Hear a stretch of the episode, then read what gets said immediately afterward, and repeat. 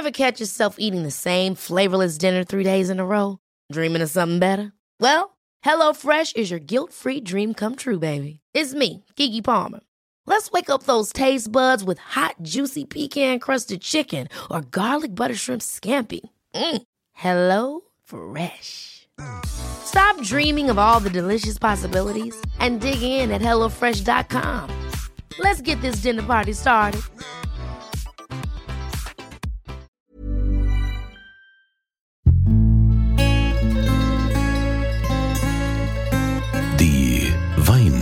Weinwirtschaft.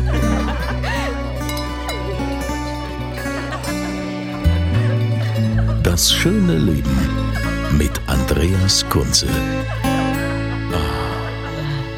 Willkommen in der Weinwirtschaft. Heute hat mich tatsächlich wieder Aveng nach Franken verschlagen. Ich habe ja mal ein paar Jahre in Bayreuth gelebt, in Oberfranken, habe da studiert. Dort hat man nur Bier getrunken. Und dann habe ich irgendwann herausgefunden, ja, ja, das mit den Boxbeuteln und mit dem Wein, das ist nicht in Oberfranken, das ist eher in Unterfranken.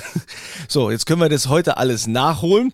Und für diejenigen, die heute das erste Mal hier dabei sind in der Weinwirtschaft, bei mir geht's immer um deutschen Wein. Ich möchte deutschem Wein einfach mehr Beachtung schenken, ich, mehr Aufmerksamkeit, dass eben die vielen tollen Winzer, die wir im Land haben, dass die auch belohnt werden für ihren ständigen Einsatz, um das Produkt noch immer besser zu machen und dass wir jetzt nicht unbedingt im Supermarkt hier den 1,50 Euro äh, Wein aus dem Ausland äh, von sonst woher, wo man gar nicht weiß, wie das hier zusammengemischt ist, kauft, ja. Also nichts gegen die Supermärkte und gegen deren Vielfalt, aber trotzdem ein klares Ja für unsere Winzer. Und äh, da bin ich jetzt heute in Franken, Aveng, sage ich immer schön, in Wiesenbronn beim Weingut Roth. Und äh, da begrüße ich ganz herzlich die Nicole Roth. Hallo Nicole. Hallo.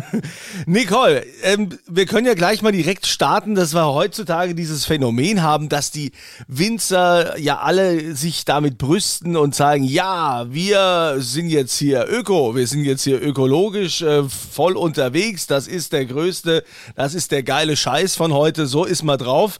Äh, da kannst du natürlich mit deinem Weingut, da könnt ihr darüber ja eigentlich nur müde lächeln, denn äh, öko ist bei euch ja schon lange äh, das ist ja Grundprinzip bei euch.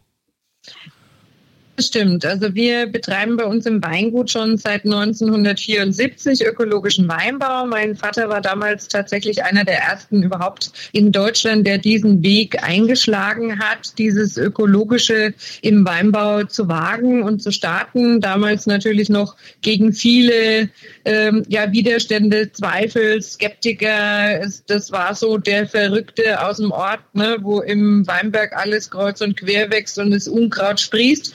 Ähm, also da gab es natürlich viel weniger Verständnis als jetzt, auch äh, weniger Wissen als jetzt. Ähm, aber wenn jetzt natürlich alle auf Öko machen würden, wäre es ja schön. Also schlimm finde ich eigentlich, wenn jemand sagt, ich mache Öko oder auch naturnah oder wie auch immer, aber dann nicht konsequent, weil es steckt natürlich was anderes dahinter, wenn ich das konsequent mache unter den Richtlinien nicht nur des EU-Siegels, sondern wie wir jetzt zum Beispiel mit dem Naturlandsiegel, wo dann nochmal deutlich mehr auch dahinter steckt, ähm, weil für mich ist Bio oder Öko so wie schwanger. Also ein bisschen Bio und ein bisschen Öko gibt's nicht. Also entweder ich mache es ganz oder gar nicht. Also so ist unsere Einstellung.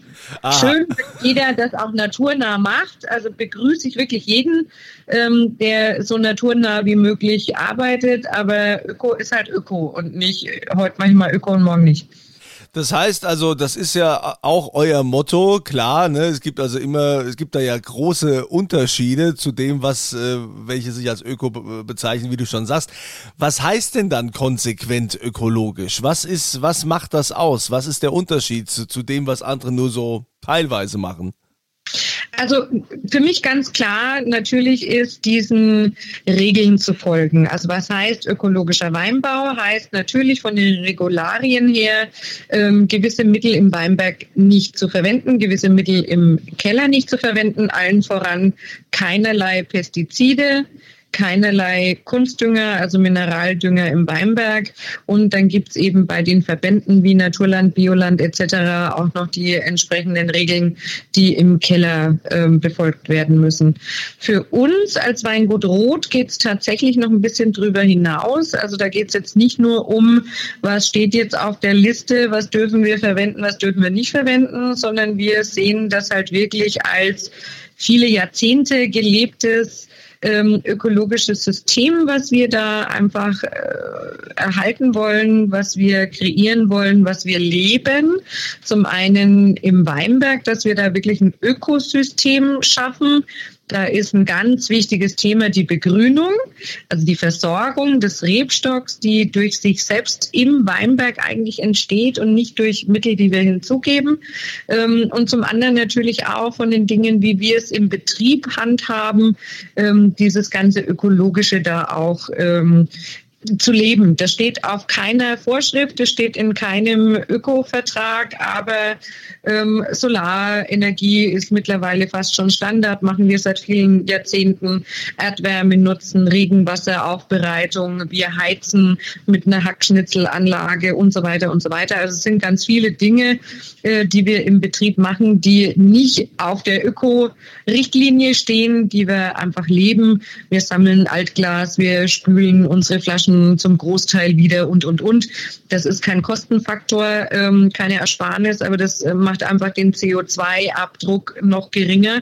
Und all diese Dinge, die versuchen wir zu leben. Also da geht es, wie gesagt, nicht nur um, was sagt die Öko-Richtlinie, sondern wir versuchen dieses Ganze äh, inhaltlich einfach auszufüllen. Finde ich, finde ich groß, also finde ich toll, dass, äh, dass ihr das also auch dann tatsächlich so, so konsequent umsetzt, wobei man ja aber auch sagen muss, das ist ja mit Sicherheit auch äh, finanziell aufwendiger. Ihr müsst ja mit Sicherheit mehr investieren als jemand, der jetzt äh, konventionell seinen Betrieb führt.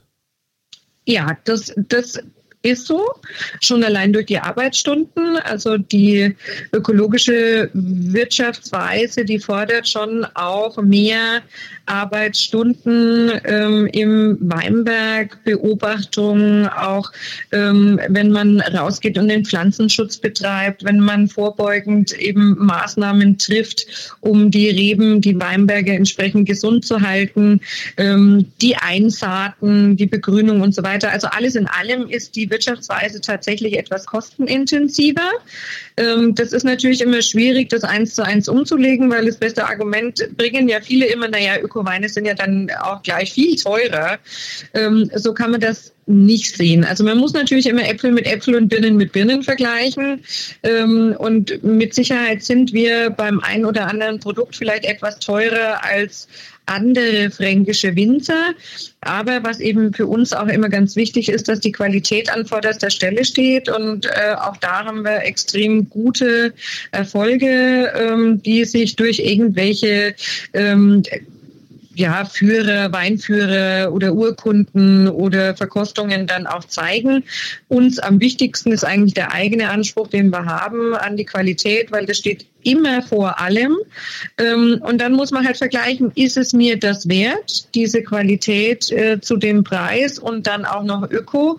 Oder ist es mir das halt nicht wert? Und da wird es immer wie bei allem anderen Kunden geben, die sagen, ja, und genau das möchte ich, die Qualität will ich und den ökologischen Aspekt will ich und dafür bin ich bereit, einen angemessenen Preis zu zahlen. Und es wird auch immer die Kunden geben, die das eben nicht so sehen und einfach da eine andere Einstellung haben.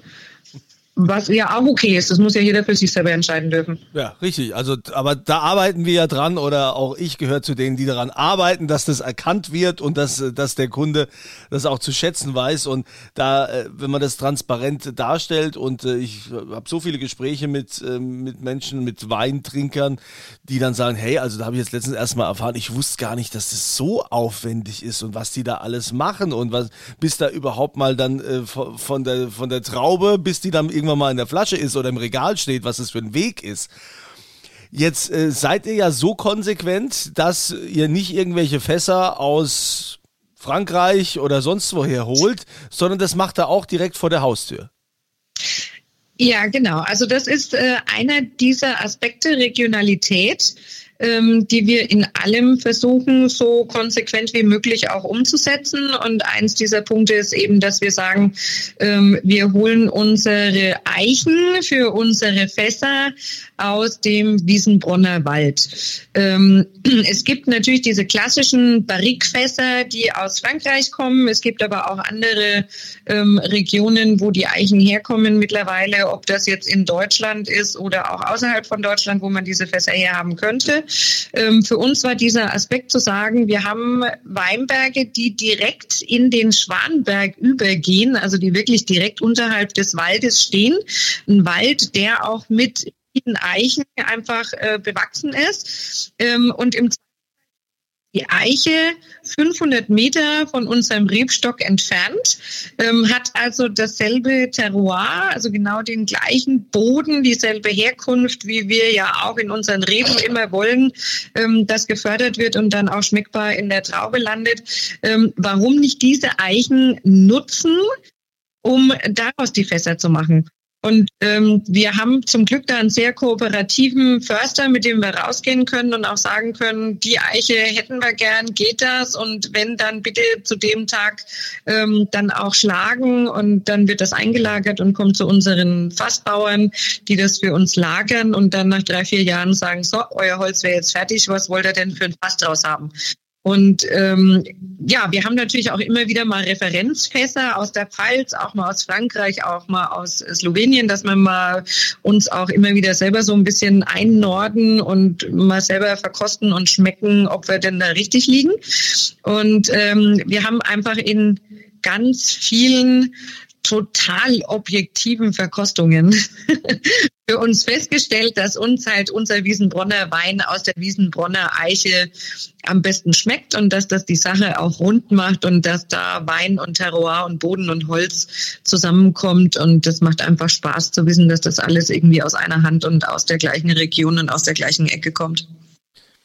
Finde ich schon spannend. Also, dass man dann also da so konsequent ist und wenn man dann natürlich dann auch den Wald da direkt äh, neben äh, Wingert oder Weinberg hat, ist das natürlich, äh, finde ich schon, ist, ist eine durchdachte Sache. Jetzt äh, kommen wir mal zu den Weinen, die, die ihr so macht. Also, wenn man in Franken ein Weingut hat, da muss man natürlich auch den Silvaner machen, gell? Und, und gibt's auch einen Boxbeutel wahrscheinlich. Und äh, wie sieht denn so euer Portfolio aus, die Weine, die ihr macht? Ach, es ist eigentlich äh, schon fast ein bisschen schlimm, weil wir haben so ziemlich alles. Oh. also wir haben diesen, diesen klassischen, tollen fränkischen Bauchladen, sage ich immer, ähm, aber nicht, weil wir uns nicht entscheiden können, sondern weil uns einfach unser Klima, unser Boden und die Gegebenheiten so wohlgesonnen sind, dass bei uns alles gut wächst. Ähm, und dann ist natürlich auch so über die Jahre, wie das so ist in Franken, so die ein oder andere Rebsorte hinzugekommen. Dann muss man auch wissen, dass so ein Weinberg eine Lebenszeit von wirtschaftlich gesehen circa 40 Jahren hat. Ähm, das heißt, man hat dann Sorten, die zieht man dann auch durch und da macht man dann das Beste draus. Und dadurch kommt natürlich eine Wahnsinnsvielfalt ähm, bei uns auch im Sortiment zustande. Silvaner ist im Weißwein Rotweinbereich definitiv unsere wichtigste Rebsorte, die sich bei uns auf unterschiedliche Weinberge, unterschiedliches Alter der Rebstöcke und dann auch eben unterschiedliche Macharten zu letztendlich acht Weinen aus dem Silvaner kristallisiert. Ach, ähm, daneben ach. haben wir im Weißweinbereich wichtig noch die Burgunder, also Weißburgunder, Grauburgunder, aber auch Riesling, Scheurebe, Bacchus, Rieslane, Traminer, Müller-Thurgau. Also man wird bei uns in allem fündig, was man sucht. Ähm, und wir haben ja auch fast die Hälfte Rotwein. Das ist ganz ungewöhnlich eigentlich für Franken, dass unser Rotweinanteil so hoch ist. Und dafür sind wir auch bekannt. Wir haben also tolle Rotweinsorten, äh, Lieblingsrebsorte da der Blaufränkisch, weil das auch eine ganz besondere Geschichte ist, aber natürlich auch Spätburgunder, Domina, die fränkische Domina, die darf natürlich auch nicht fehlen. Ähm, aber so im Premium-Bereich tatsächlich ähm, Blaufränkisch, Spätburgunder und dann auch ein paar Cuvées, ganz spannende. Jetzt muss ich nochmal nachfragen. Habe ich das jetzt gerade richtig verstanden? Ihr habt acht verschiedene Silvaner? Genau. Ja. Also, also ich habe ich hab letztens mit einem gesprochen, der hatte irgendwie, glaube ich, drei oder vier. Das fand ich schon krass, aber Es Doppelte, acht verschiedene Silvaner. Ja, was, was ja. kann man denn da so jetzt anders machen? Ich meine, mir wird einfallen, okay, den einen bauen wir trocken aus, den anderen bauen wir weniger trocken aus, dann äh, einen im, im Holzfass, okay, das dann, ja, wie unterscheiden also, die sich denn?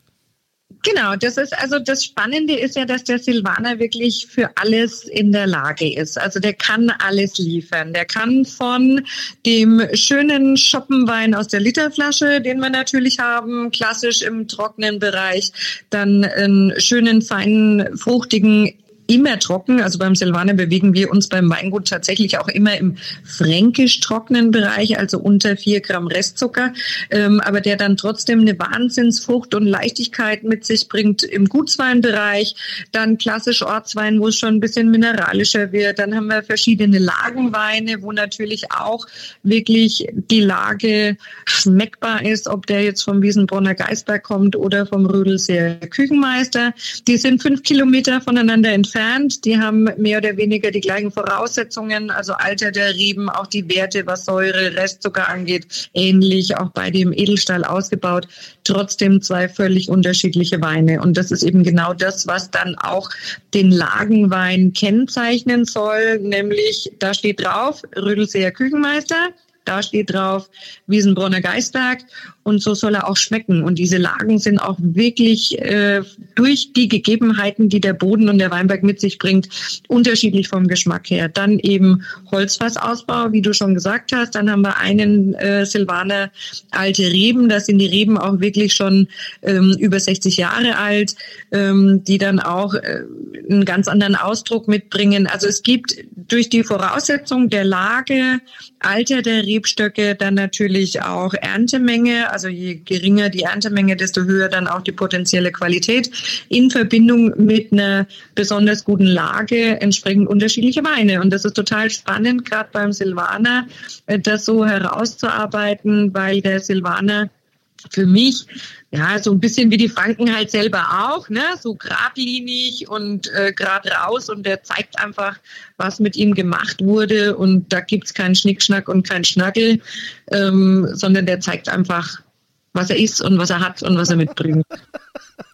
Ja, ich, ich finde es herrlich, also dir zuzuhören, äh, deine Begeisterung höre ich da raus, also auch konsequente Begeisterung, so wie hier äh, kon konsequent ökologisch gearbeitet wird wenn du mir jetzt da so viel aufzählst oder sagst, wir haben hier so den, den klassischen Bauchladen oder Gemischtwarenladen, haben äh, so viele verschiedene Weine, ähm, wie sollte es denn jetzt so in der Zukunft weitergehen bei euch? Wirst du da äh, schon dafür sorgen, dass, ähm, dass ihr vielleicht so ein bisschen ähm, reduziert und sagt, wir konzentrieren uns lieber mehr auf die Rotweine und auf den Silvaner oder soll es so bleiben? Oder diskutierst du da noch mit deinem Vater?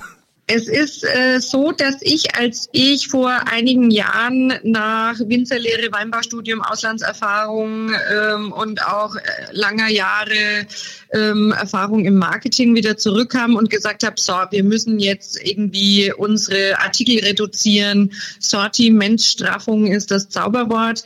Ähm, ja, also seitdem ich hier bin, haben wir tatsächlich drei Weine weggelassen, aber wir haben dafür irgendwie fünf oder sechs dazu gewonnen, weil äh, das ist ja das Tolle an dem Winzerberuf oder wenn man eben auch das Weingut hat, dass man sagen kann, ich habe meine Ideen und die kann ich umsetzen. Und es ist immer leichter, was Neues dazu zu machen und neue Ideen zu verwirklichen, als eins seiner Kinder plötzlich aussterben zu lassen. Ja, weil wir haben sie ja, klar hat man irgendwie Lieblingskinder, aber eigentlich habe ich sie ja alle lieb. Und äh, da ist es immer relativ schwierig, einen Wein wegfallen zu lassen. Und ähm, das ist natürlich ein gewisser Aufwand, den wir betreiben, den wir auch im Keller haben, den wir natürlich in den Weinbergen haben.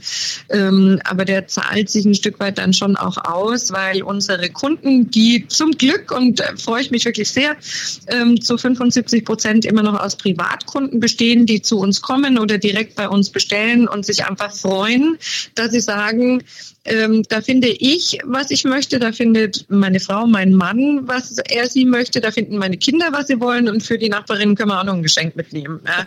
Also ähm, Es gibt natürlich Rebsorten, die äh, jetzt auch ausgedient haben. Also ich bin ganz froh, dass wir den Dornfelder nicht mehr haben. Ja, da haben wir auch teilweise umveredelt und es findet schon eine gewisse Fokussierung statt.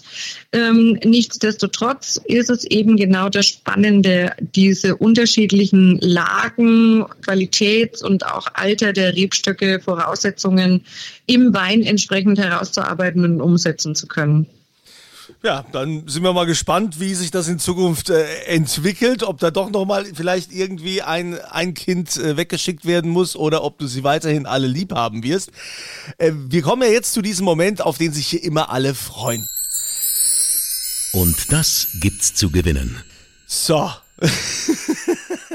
da da äh, sind immer alle sehr gespannt, nämlich wir wollen wissen, liebe Nicole, hättest du einen Wein, einen Lieblingswein oder einen, wo du sagst, den gebe ich in die Verlosung. Ja, habe ich natürlich. Also ähm, wie gesagt, meine Weine habe ich alle lieb, aber was so ein Herzensstück von mir auch ist, ist tatsächlich der Sekt. Wir ähm, machen selber Sekt, also komplett im Weingut selbst. Die Flaschengärung, die Versektung, das Dekoschieren, alles findet bei uns statt. Das ist recht ungewöhnlich, mhm. dass das alles in einem Haus ähm, auch stattfindet. Und deswegen würde ich gerne meinen momentanen Lieblingssekt ähm, verlosen und das ist der Rosé-Sekt Brüt. Das sind alles Jahrgangssekte und den liebe ich, den kann ich im Moment morgens, mittags, abends trinken. gerne den äh, Gewinner dran teilhaben lassen und äh, eine Flasche Blubberwasser ähm, in die Verlosung geben. Das finde ich aber toll. Eine Flasche Blubberwasser Rosé. Ähm, und natürlich könnt ihr mitmachen, ähm, wenn ihr auch die Frage beantwortet. Es gibt ja immer eine Gewinnspielfrage und die lautet, wo befindet sich denn das Weingut Rot? Es ist in Franken. Ist es in Oberfranken, in Mittelfranken, Unterfranken? Wo ist es? Ja, Oberfranken, Mittelfranken, Unterfranken. Ja, das ist die Frage und da gebt ihr bitte die richtige Lösung ein. Ihr geht auf podcast.kunze.tv. Dort ist das Formular, wo ihr dann die Adresse und so weiter eingebt und dann immer Antwort zur aktuellen Gewinnspielfrage. Ne, also in welchem Teil von Franken ist das Weingut Rot beheimatet? Das da bitte eintragen und dann nehmt ihr an der Verlosung teil. Ja, also ich habe so das Gefühl, ich könnte mich mit dir, Nicole, noch, noch eine Stunde länger unterhalten. Also es gibt wahrscheinlich auch noch so vieles, was man über euer Weingut erzählen kann. Auch die Weine, auch der Weinkeller und auch wenn ihr draußen seid äh, unterwegs. Aber ich mache mir ja immer so zum Ziel, äh, versuche ich nicht mehr allzu lange zu sein, weil heutzutage ist ja jetzt auch in der Corona-Zeit, ist man ja nicht mehr so lange unterwegs, um den Podcast zu hören. Ne? Und zu Hause hat man dann die Kinder und hat, hat wieder tausend Ablenkungen. Deshalb versuche ich das immer so, dass man so eine Einkaufsfahrt machen kann ne? und in der Zeit sich dann den Podcast anhören. Aber das heißt ja nicht, dass wir uns nicht nochmal treffen und dass wir uns nochmal unterhalten und über dein Weingut nochmal sprechen. Du bist ja auch äh, bei Vinissima, bist du da auch äh, engagiert? Das sind ja quasi die, diese, diese Frauenvereinigung oder wie, wie man das so äh, nennt. Ich habe ja. richtig, oder? Ja, genau. Also das sind äh, Wein, überwiegend Weinfachfrauen, äh, die dem Thema eben sehr zugetan sind. Winzerinnen, Gastronominnen, Sommeliers, ähm, Weinhändlerinnen, ähm, Gästeführerinnen, Touristikbranche, Handel. Also ja, sehr spannend, super tolle Frage. Ja, also habe ich auch, glaube ich, mal ein Interview gemacht auf der Prowein, die jetzt auch schon leider länger nicht mehr stattgefunden hat. Ne, das ist ja alles ein bisschen schwierig. Aber ich äh, werde natürlich wie immer in diesem Podcast das Weingut Rot verlinken. Ja, da gibt's also auch einen Shop und wir sind das ja schon gewohnt durch Corona. Wer also möchte, kann sich dann, dann gerne im Shop äh, sein eigenes Paket zusammenstellen. Auswahl gibt's ja genug, habt ihr ja gerade gehört. und äh, da wünsche ich dir, liebe Nicole, weiterhin viel Erfolg. Bleib gesund und äh, dass wir uns dann bald auch mal persönlich treffen. Das wäre schön, ja. Vielen Dank. Hat mir viel Spaß gemacht. Dankeschön. Ja, und euch äh, wünsche ich wie immer eine schöne Zeit und immer volle Gläser. Die Weinwirtschaft.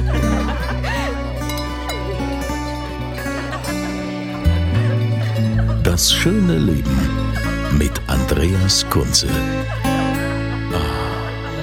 Weinwirtschaft wird produziert von Podcast Monkey. Podcast-monkey.com